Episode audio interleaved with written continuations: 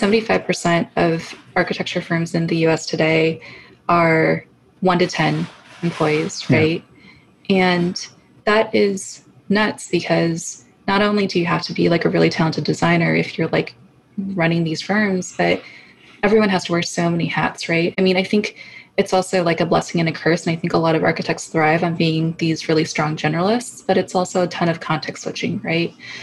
And operations is the type of thing at that scale where it's almost like death by a thousand paper cuts. Like you don't really experience it maybe like full on until you sort of zoom out and see like, whoa, we spent like 20 hours doing X thing. And I think, you know, having a single person, you know, a full person dedicated to operations when you're at that scale, it's often like a luxury that I think most practices don't have. Welcome to Best Practice, a show where we interview leaders in the building industry to unpack the tools, strategies, and tactics they use to run great organizations. Today, I'm very, very excited to be joined by Jackie Park. Jackie Park works on customer engagement and sales enablement at Airtable, a low-code platform to build collaborative apps. We'll kind of talk a little bit about her background, but needless to say, she's a former architect that transitioned into tech industry. And so we're very excited to kind of unpack some of her lessons along the way. Thanks so much for joining me, Jackie. Yeah, thank you for having me. Really excited to be here. Cool. So I think we just kind of start at the beginning, and maybe you can walk us a little bit through your career trajectory thus far. What got you into architecture until now? Yeah, that's a great and unloaded question. So I guess if I go back to what got me into architecture in the first place, it was really an intro to environmental design course that I took my second semester at Berkeley. And before then, I didn't really have exposure to design, let alone architecture. And so it was a really big eye-opening experience for myself. And I realized that, you know, I really love this. I kept going with it, transitioned or transferred from the department that I was in into CED, and just kept going with it from there. And so, you know, I realized that if I wanted to stay with architecture, then I eventually wanted to go back to grad school to be able to dig in even more. But in between, I had the opportunity to work at a couple of firms. And the bulk of my experience before grad school came from a firm called Ehrlich Architects in LA. I think right now it's called EYRC, but similar to another firm that I worked at more recently, it's a really great mid-sized firm that does really good work across a portfolio of residential, institutional, commercial projects. And I was there for 3 years before going to grad school. I'll try not to have this be like a whole linear path, but I think, you know, from working at various firms before starting to pivot, I really believed in the work that was being done. And I also experienced a lot of the pain points in that architects spend all of our time, you know, designing, creating for others. And a lot of the time, you know, we just didn't have the tools that we needed to work smarter rather than harder. Or if we did, they weren't designed with architects in mind. And even when they were, I think a lot of times architects are pushing the limits of what, you know, the tools can do. So back in the day, or like architects, they were really early adopters of BIM, of Revit. I think back in 2007, they were using Revit even for their residential projects. And for the larger projects that I was working on, I hope this has changed at this point, but you know, you had to coordinate to save to central, because that meant like for 30 minutes, like the rest of the team couldn't work. And so I think that's just one example of how, you know, oftentimes the tools or sort of like the level of performance of the tools hasn't really been there for architects to do their work. So from your time between that firm and then grad school, did you also end up focusing also on architecture in grad school? Like what was that kind of like second half? Yeah, I continued studying architecture and focusing on that at the GSD. While I was there, I had the opportunity to intern with Architecture Research Office in New York, ARO, and that's where I continued after graduating. And I think it was during that time there that, you know, I worked on a lot of great projects, but then also continued to feel a lot of those pain points more acutely. And so I think where a lot of maybe the seeds were planted for where I ended up today was this really intense design build project that I worked on that, you know, from the time the project started to when it was done with construction, it was 12 months. Mm-hmm. And so if you can imagine just even the process of trying to put together an FF&E package in a super compressed timeline with all of the criteria you need to hit up front. So not just like design, but also like cost, lead time, performance. The client had really strict criteria that it needed to hit. There just wasn't a better way to do it than like brute force. And it was a lot of overtime hours to make sure that we landed on an option that, you know, checked all those boxes and that the client was happy with. But I think we'll see in a bit later today, just the example that I walked through in Airtable is what existed or wish existed back then.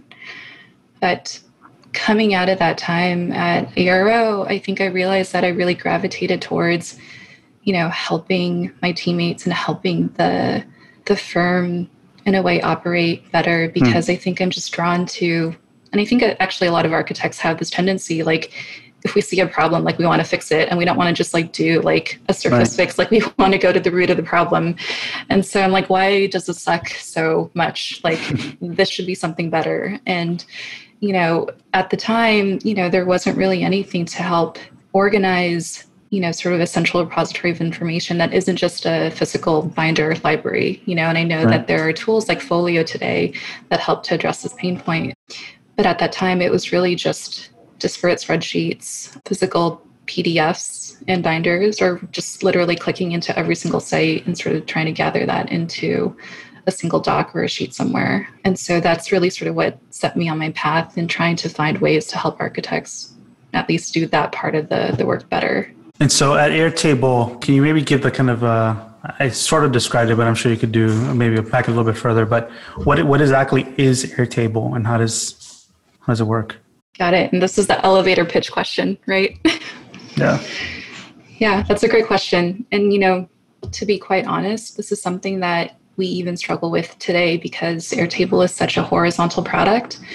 And it sort of reminds me of like, you know, when you try to design for everybody, you design for nobody and nothing resonates and nothing lands and it just becomes platitudes. So, you know, for architects, I usually describe Airtable as a digital kit of parts that allows you to create the applications that you need. And an application could be, you know, a product and material library. It could be a way to track all the projects that are coming into your practice. And so Airtable is really just that flexible toolkit that allows you to create the things that you need to get your work done. Yeah, I've come across Airtable in a lot of different instances. At WeWork, I know that Airtable was pretty much a big part of the backend infrastructure. WeWork was an early adopter. Yeah, for almost all projects. I mean, I think it's all projects were being sort of tracked in there from a data-driven perspective, which is really fascinating. And a lot of people used it to, which I think you'll kind of show us in a second here. It's kind of like how they were able to use it for FF&E, which is a very interesting use case that's so common across so many firms. But before we kind of dive in a little bit into that, like, what is your current role? I kind of described it as customer engagement, sales enablement. Maybe you can unpack that a bit for, you know, our audience here who might not be familiar with those terms. Yeah, absolutely. And I realize it's a lot of words strung together. So maybe to unpack that, I sit on the customer engagement team. And at Airtable, that includes everyone who interfaces with our enterprise customers. So it's the sales team, it's customer success, and it's the support team as well, though they span both enterprise and self-serve customers. Sales enablement is really the process of empowering everyone on the sales team with the skills, the content, and the training they need to sell more effectively. Does that, I guess it materializes in different types of documents, different types of presentations? It could be, you know, a series of trainings. It could be a series of maybe decks to help support a point that they're trying to land in a certain scenario. I think that is one of the things that I know my background is non-traditional in comparison to what a lot of sales enablement folks look like today. But I think what translates from having a background in design and architecture is, you know, we're not in the practice of actually building the buildings. We're in the practice of, in a way, selling and getting people bought in on a vision of the building. And it happens across a number of different media, right? It's representation, it's drawings, it's imagery, it's, you know, videos, it's a story, a narrative that you create. And so for me, I think it's that aspect of sort of operating across all these different channels of media to help land an idea with a given audience. Do you think any of that's actually translatable to... A little bit of that sounds like what a marketing team would do, but I'm curious as to, like, within a traditional architecture practice, but I'm curious as to, like, obviously there's a, you're part of a dedicated team that's helping sales to better educate customers and whatnot as to, like, what Airtable is and cross use case and whatnot. But what would be the kind of parallels for that within an traditional architecture practice, or is it out of reach? I'm just curious what your thoughts are. Yeah, that's a great question. To be honest, I don't know if it's like a direct one-to-one translation, and that, you know, enterprise SaaS is very different from like a paid services model. But I think if you maybe separate the two, like the idea of just sales in the first place is very relevant and important for architecture firms. And I'm not going to pretend like I'm the expert in that domain, but just the recognition that, you know, projects aren't going to magically appear out of nowhere, and it is a numbers game to some degree, right? You have a pipe, you have potential leads that are coming in, and they're going to convert at a certain rate, right? So being able to qualify and figure out, you know, where does it make sense for, you know, our BDR team, or even if it's like spanning marketing, where does it make sense for us to spend our time and going after these potential projects? And then how does that align with the capacity of the firm and the practice today? I think on the enablement side, yeah, absolutely. I think enablement is about, I know empowering is cheesy, but it's really about, you know, equipping people to do more and to do the types of things that they should be focused on doing, rather than trying to make do with maybe everybody on the team is coming up against a common problem. And, you know, having someone who is dedicated to identifying these, sort of providing solutions that address the root cause, and sort of seeing the gains of bringing everyone up together is something that I think would help all firms. I know a lot of that was like maybe fluff talk and words, but maybe we can get into the details a little later on. Yeah, yeah. I think it might be helpful for those that might not have seen what Airtable actually looks like. So now we're talking a little abstract of it. Maybe you can kind of walk us through a quick little demo to see what we're talking about. Let's start here, because I'm going to be walking through a snapshot of my own experience, you know, working on an FF&E package. And specifically, I was tasked with finding like viable upholstery options for the soft seating and the lounge breakout spaces. So this was literally what I was doing for like a good 2 weeks of that project. But, you know, I knew that, you know, for upholstery, you know, we were looking for blue options that had to be below $35 per yard. It had to be at least 100K double rubs, among a number of different options. But, you know, I would go in, click in, look at the information. Let's see. And then what I wish I could have done then is, you know, easily clip this information and send it to somewhere like an Airtable base. So for instance, I'm coming up into our Web Clipper app, which can also live in the extension. And you can see that it's pulling the product name, the URL. I could add the swatch, and then also maybe like the in situ shot. And then I could fill out as much or as little information as I want. But for me, I just want to make sure that I'm covering my bases of like it's under $35 per yard, and that it hits at least 100K double revs, and it looks like it's 300. So we're in a good place. And so if I add this record, you know, I could keep going and adding more, but I could see where that lives in a base. And an Airtable, that's short for a database. And really it's a collection of all the things you might need to see for a particular project or initiative. So you could see that same information here in what we call an expanded record. And all of that information lives in this card-like view. But you can see that if I pop out of here, that same information is, let me just pop into this other view. That information lives here as this record or this row.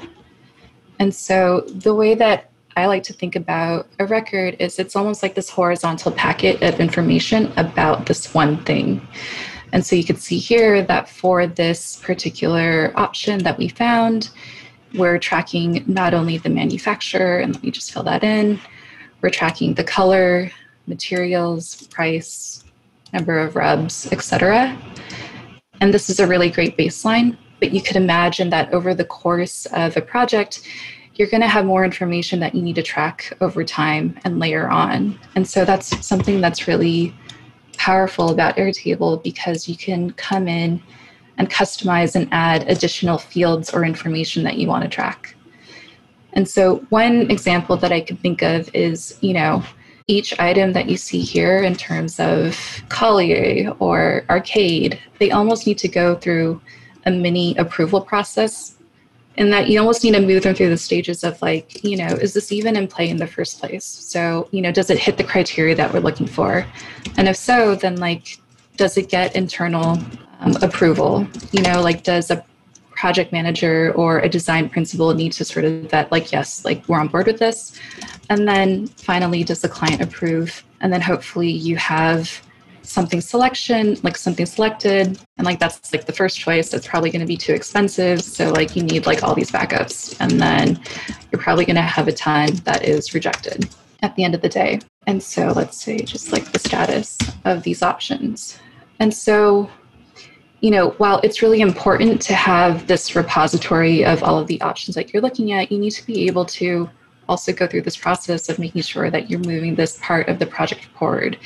And this is just, like, one small tiny part of a nested, you can imagine a project is composed of a ton of decisions like these that all need to be tracked in some consistent and structured way. So for instance, like, maybe I'm just going to pretend like these are all in play, and maybe these are, like, sort of waiting for someone to look at them, and, like, we know that some are rejected off the bat. So this is great, because then we can start to see, you know, if I'm in the mindset of, like, you know, I'm not about, like, just researching, I want to start to, like, help move this project forward, I can go in and start to see at a high level view, just, like, how many are actually still in play. You know, these are maybe, like, our top contenders, and, like, we know that these are out of the running, right?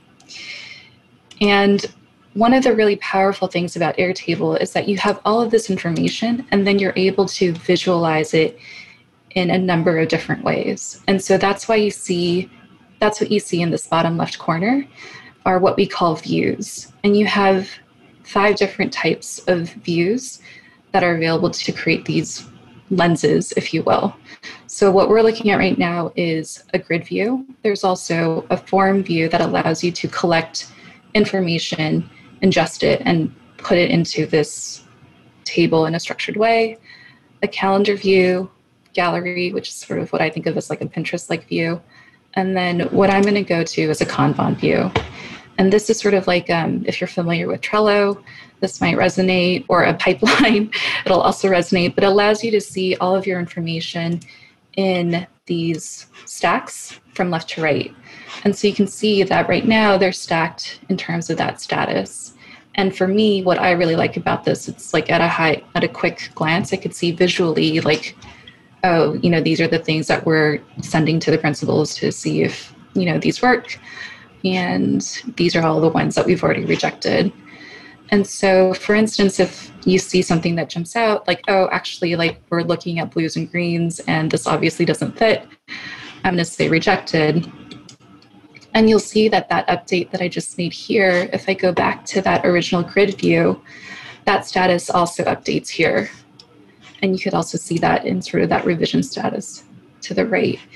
And so all of the different ways that you have to visualize this information, it's powered by that same core set of information. So, you know, everyone could be in this one place working at the same time, but they're able to look at just the cut of information exactly how they want to see it. So, you know, yeah. For instance, if someone's just, like, exploratory and looking, they can create a gallery view, or maybe this is already set up. And again, you can then see as much information as you want about a given product, or as little information as you want. I'm really anal about cropping and fitting. I think this works. Okay, cool. And so this is, you know, I could kind of go on and on. I'm going to show one more thing before I, like, hop over to one of my favorite parts about Airtable. It really blew my mind when I discovered it. But before then, let me just hop over to this view, which is filtered for this particular project, right? And so you can think of this as almost like a workbench for whoever's working on this project, which is people or a school. So say, this is my project. This is all good. But George, say that you're also working on a similar project that is also institutional, and actually a lot of these products are really great options for you as well. So rather than you sort of like being off in your own sheet or wherever, you're able to come here, see like, actually, this makes a lot of sense. I can leverage a lot of the work that you've already done. And then I'm just going to go in, create my own view. I think it was Apps Academy was the project that you're working on. I'm actually going to, you know, maybe you think that all of these are still really great options. So I'm going to tag in my project as well. I want to see these too. Cool. And then you can filter it to just your project, right? And again, like, we're still working off of the same set of information, but then you can go in and maybe like you just have a completely different process. And actually you want to say, this is like George's research. And these are all of your thoughts about might work for your project. I'm blazing through. So the last thing I want to show is one of my favorite apps. And apps are, you can almost think of these as like power-ups, or they're mini apps that, you know, live on top of all of the information in your base. And you can see here that this is the Web Clipper app that I showed earlier, which shows like these are all the fields that I'm able to clip from any site that I go to, and it sends it directly to the space.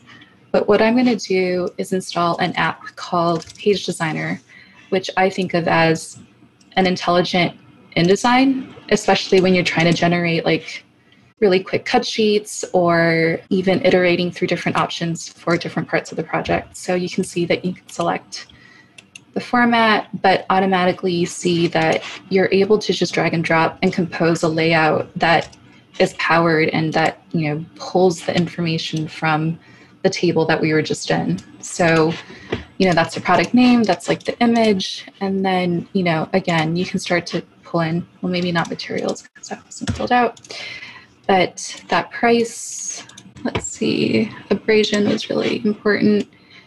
You could start to do a lot better job than this, but you see that it dynamically updates as you flip through. And so I have one, I think, already set up here. And so it's pretty simple, but you could see, you can pull this up during a meeting, click into it. If you wanted to double click, you can click out into the website itself. If you needed to, you know, print this as a PDF, you could do that here. And then you could also share this information as a view share link. And so if someone for some reason wanted like an up-to-date view of all of the things that are still in play, or just like an overview of all the options, like this will always be as up-to-date as the base itself. And you could embed this even into an internal like wiki if that would be helpful for some reason. But this was a really quick whirlwind through a bunch of things, but I'm hoping that it's just helpful for whoever's on this call to just get some ideas going. Yeah, this is such a powerful tool to be able to have this, you know, this kind of visual database to be, that's leverageable in so many different types of use cases. You know, I could see it where you could even take like the data that's exported from like as a use case, right? You can export data from Monograph of an archive project or previous projects that you've been working on, put them in here and almost create like your own one-page sheets, right? Using project images. Absolutely. To be able to just have on hand, right? And you can embed them or share them on their own. And I think that's a really, really powerful kind of tool. There's a question here that might be good to just address now since you're on the topic. Lindsay asks, hi, Jackie, what do you think are the top 3 process and workflow shortcomings that small arc firms face? And are there tools or ways to address them within Airtable? That's an interesting one. I think definitely like the one you just addressed, right? FF&E is a pretty big challenge for a lot of folks, and the ability to kind of own that information over time and do it with what they want is a really interesting one. Any other ones come to mind? We can probably... Obviously this one, I think one is one that I mentioned before is managing almost as like a hybrid of 2 separate workflows that can live in one, but a way of managing what potential projects are sort of in your pipeline, or just like what are like what are those potential projects and how are you tracking them? And how are you making sure that you're on top of them? I think that's something that Airtable could help with. Apologies, George, if this is something that Monograph already has. No, we actually, we don't have a CRM functionality within Monograph. Yeah, but I think at the it's moment, but I think the pairing of it, yeah. And I'm actually really excited about the potential future of Airtable and Monograph working together, whether through like third-party integrations and whatnot. But same. Yeah, this idea of data in general should be able to move from one platform to another, you know, relatively easily. And like if whether, you know, short term, let's say from Monograph's perspective, right, it's just like being able to share that link of that FF&E page for that specific project within our notes in a Monograph as like a first version of that workflow. That could be one. But yeah, I think like this idea of a CRM within Airtable is really, really powerful. Yeah. And I think to your point, it comes down to like, what is your practice in service of? And, you know, for architects, it really is about projects, about buildings, right? And so whatever would be most helpful in helping, like Lindsay, you manage your business, like from the beginning of like the inception of like a potential project all the way to like after a project is completed, right? And so, you know, how are you managing that part of the process when, you know, you're tracking down these leads and you're staying on top of, you know, these potential opportunities, making sure that, you know, you're following up. And then, you know, once those opportunities actually become real projects, I think that's where something like Monograph is so critical, because that is a beast in and of itself. There's so much nuance and like things to unpack and like actually managing and delivering on an architecture project that deserves like a purpose-built solution for architects.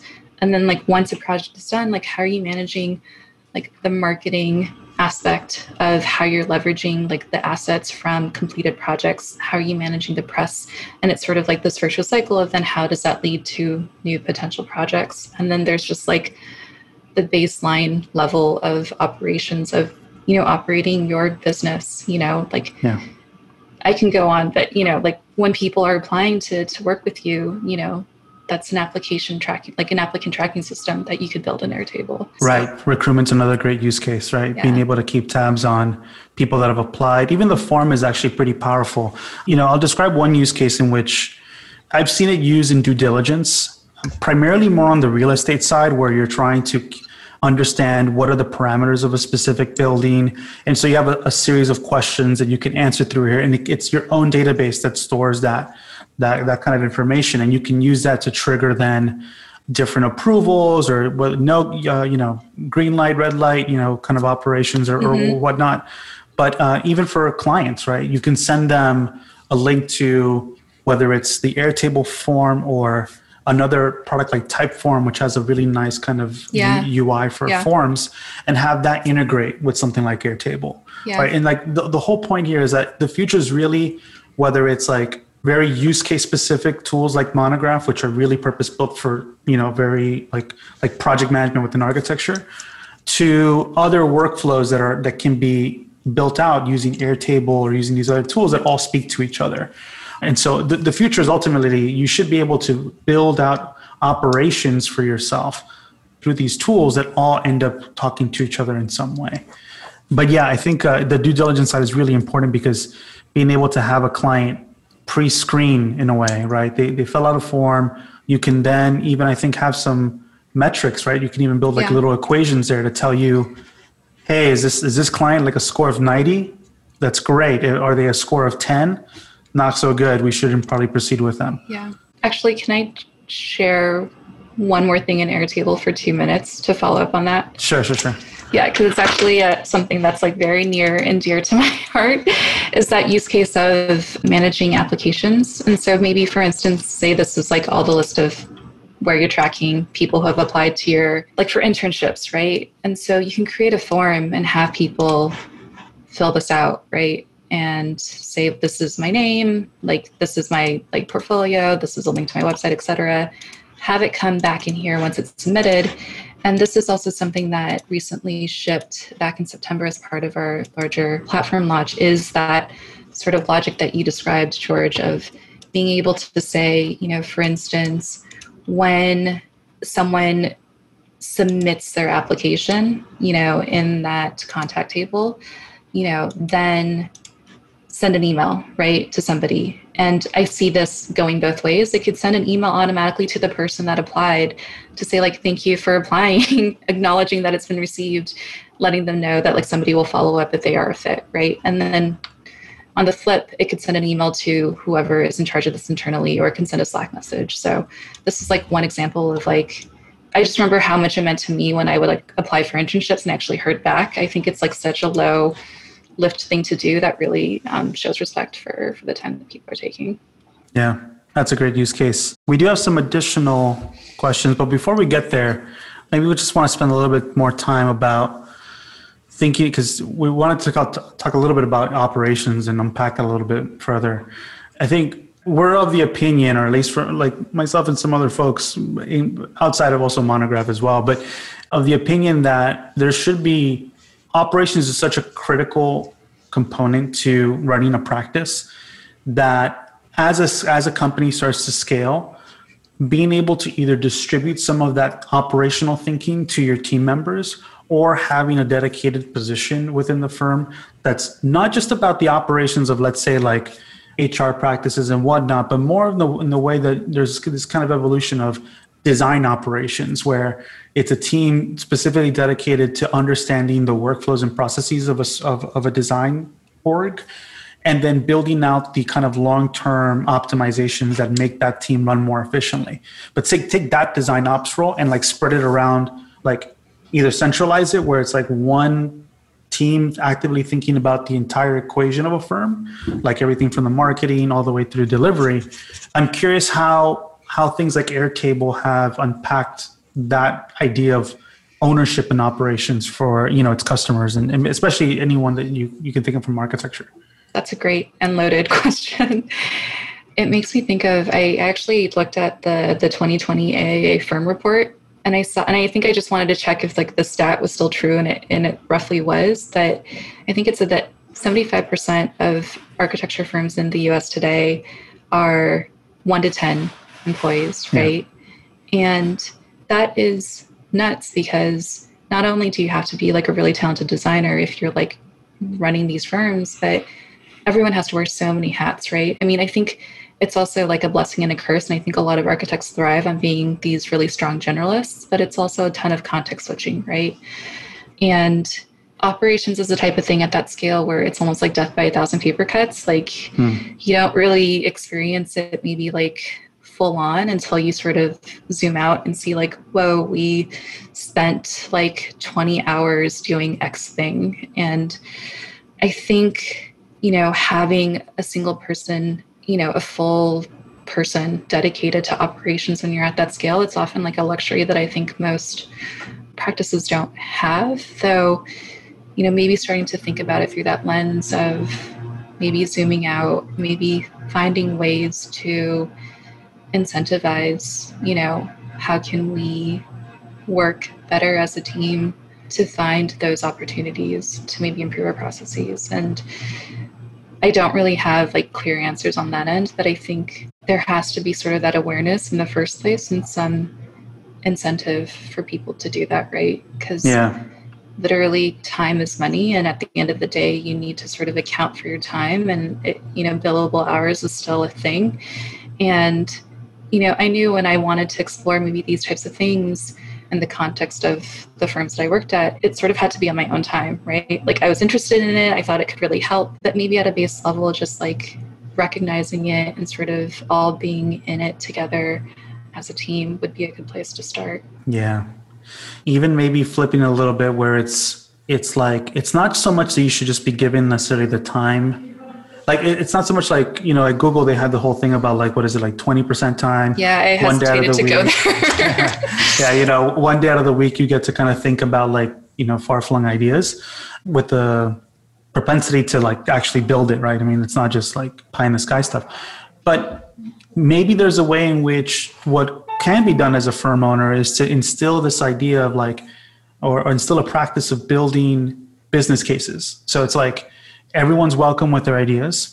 If you can allocate time for people that have this, just in, like, a 1-paragraph pitch, like, hey, I think, I'm sure every firm owner would feel delighted, I'm sure maybe I'll get some comments as to the contrary, but as a firm owner, to feel like your team is actually invested and involved in the success of the firm is a powerful point to get to, where you feel like everybody, there's something about the culture now that's shifted and everyone feels like they're also an owner. And that kind of culture doesn't just emerge out of nowhere. That actually is something that firm owners have to continuously address and promote. Yeah. I think to push that point even further, that then has to sort of be backed up with tangibles in some way, right? Is it equity? Is it sort of like, I don't know, like some bonus in some way? Because I think that ownership, it has to be, like, it'd be great if it was really out of the goodness of everyone's heart, but like the incentives have to be aligned for that to work. Yeah. And I think that's what makes, I don't know, I think what you're touching on is really just rethinking, you know, is there a way to practice architecture without being professional services? And I think that's why Monograph has always resonated with me, because it's this idea that you could, you know, you don't have to just pick like one of the three things, right? Like a culture that's like great, like really great work, and like, I'm forgetting like the last thing, but you know, like it's like the thoughtfulness that with which you guys have approached designing like a viable business through creating your own products, through creating like revenue that's recurring, that like creates, I'm just like projecting this, but you know, like more of the cushion that allows you to have some flexibility in like the types of projects that you want to work on. I think if I were to, you know, go back into practice, and I realized like running a practice is so hard, and I have so much respect for the people that do it. But I think I would find a way to create a source of recurring revenue to take the heat off of trying to make money solely through selling time, because there isn't sort of an exponential factor or multiple on that. Yeah, there certainly are ways today where one could utilize the resources of their own firm. Right? If you're a 10-person office, you have so much creative potential within your office to be able to generate other ideas that can, you know, sustain the business through thick and thin, or at least maybe more so. Like even just thinking about like, you know, what would it mean for firms to become brands that people actually resonate with, right? Beyond coming from architecture, right? And like sometimes there's this sense like HGTV, like, oh, they set up they set up expectations that are completely unrealistic. But at the same time, the people that are being impacted by those products, like the actual design process at the end of the day, feel emotionally impacted. And that resonates with the brand, like, you know, like Joanna and Chip Gaines, right? Or Joanna Gaines. Oh my God, I was just thinking of that. Yeah, it's like where you can then build a brand that then people want to. It's like, it's not buying the product, it's sort of buying access to that person, right? Or just buying the same lifestyle that person is communicating. So I definitely agree on that front. I mean, I think for us, you know, ultimately, we just are very, very interested to understand how can firms, you know, recognize that there are all these other tools available today that can empower an entire company to innovate and to like also ultimately like more billable hours, right? We want to be able to give people time back. So for Monograph side, it's like, how can we streamline certain things so that there's more time for billable tool, or like our new resource tool, which is allowing people to project the week real time with their budget, right? So they can see how their decisions are impacting the future of the project financially. And it's little things like that we think can empower architects ultimately over time to maybe allocate some additional, you know, whatever other time they have to thinking through, you know, innovating on the business. And that's something we want to advocate for, and we want to continuously be promoting. That's why, like, even having you and talk about Airtable for us is really interesting, because we see it as part of an ecosystem of just a new way of thinking about how to run a practice using tools. And there's one last point. It's like, one thing that sort of grinds my gears ultimately is like, there's so many cool tools for designers, but for the non-designers on your team, there's not many cool tools available. There's not many like new ways of thinking about it. And so how can we help contribute to that culture of rethinking and, you know, the same kind of innovation that's happening in design, let's bring it to the actual business of design.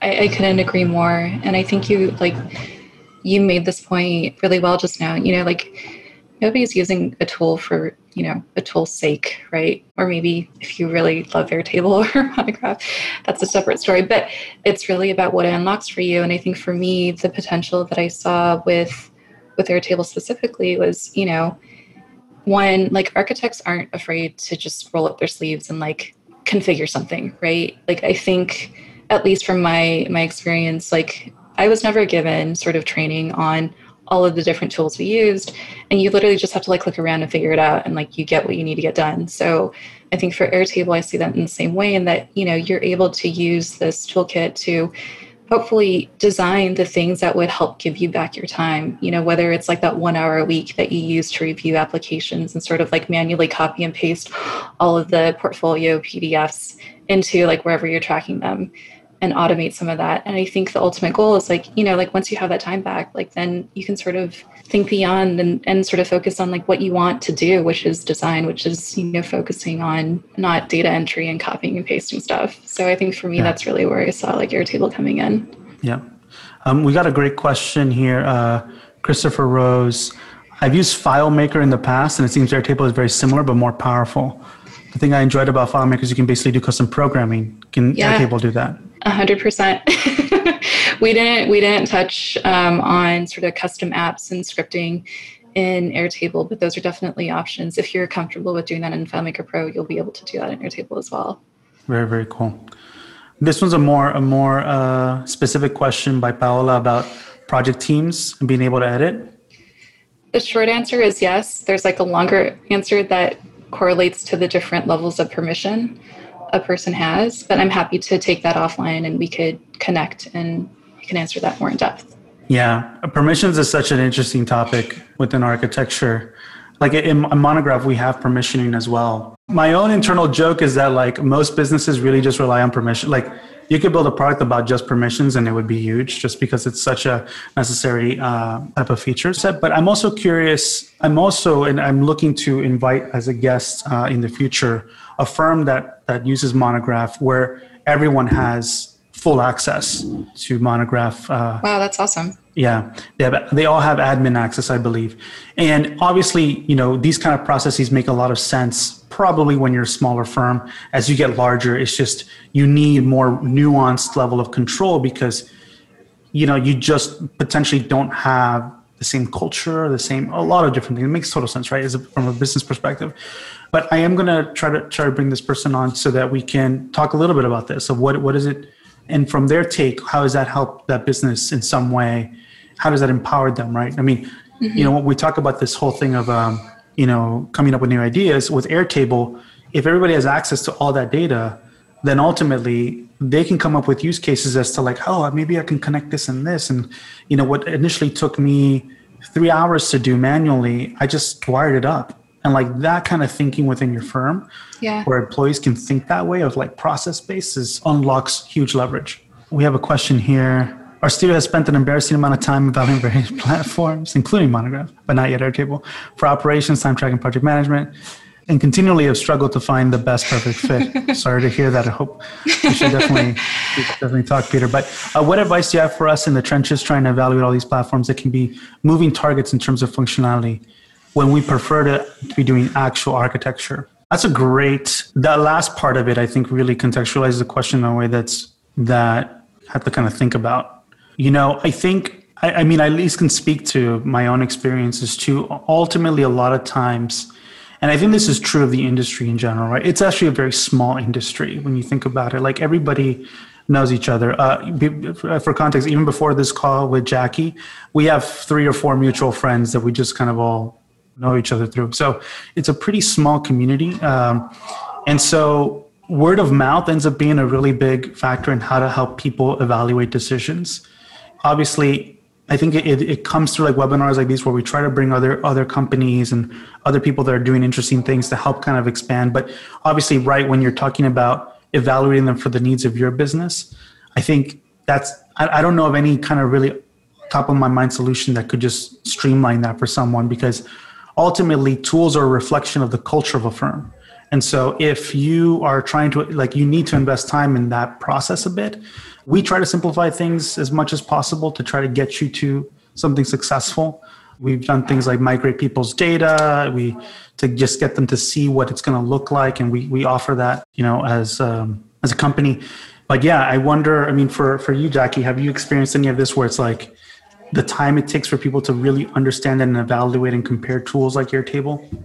Yeah, no, this is a great question. And I feel like there are like two parts to what I think would be helpful. You know, obviously there's like the very structured approach where like you obviously are going to have a list of requirements, I think, from the perspective of user stories, right? So for instance, like as a project manager, I need to do X, Y, Z in order to do Y, right? Or as a marketing person at the firm, I need, you know, and I think it's sort of getting on the same page, identifying like what's a need to have versus a nice to have, and then just making sure that whatever you're looking at can meet those like need to haves.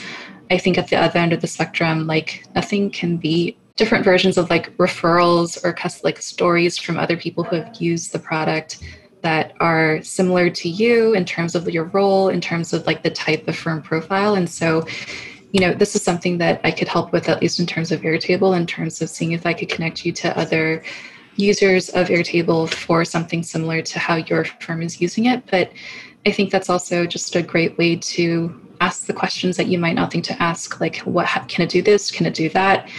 I think one of the few like tools that I've actually heard like architects rave about that I can recently think of is it Bluebeam? Like Bluebeam? Yeah, Bluebeam. Yeah. And it's just, it's like the one thing that I'll actually hear architects like rave about and like recommend to others. And so I think if you're able to find someone who has like somewhat of a similar profile with what you're looking for and has like tested out some of these, I think that would also be a great way to augment sort of like that more like tops down, like requirements list approach. Yeah. Yeah. I hope that helps. Yeah. I think so. I think that was really nice way to talk about that. We have another questions here in the chat, which I think are more pertinent to Airtable, specifically AEC industry. Do you have thoughts about bringing 3D integration to Airtable and connecting database spreadsheet information to building models?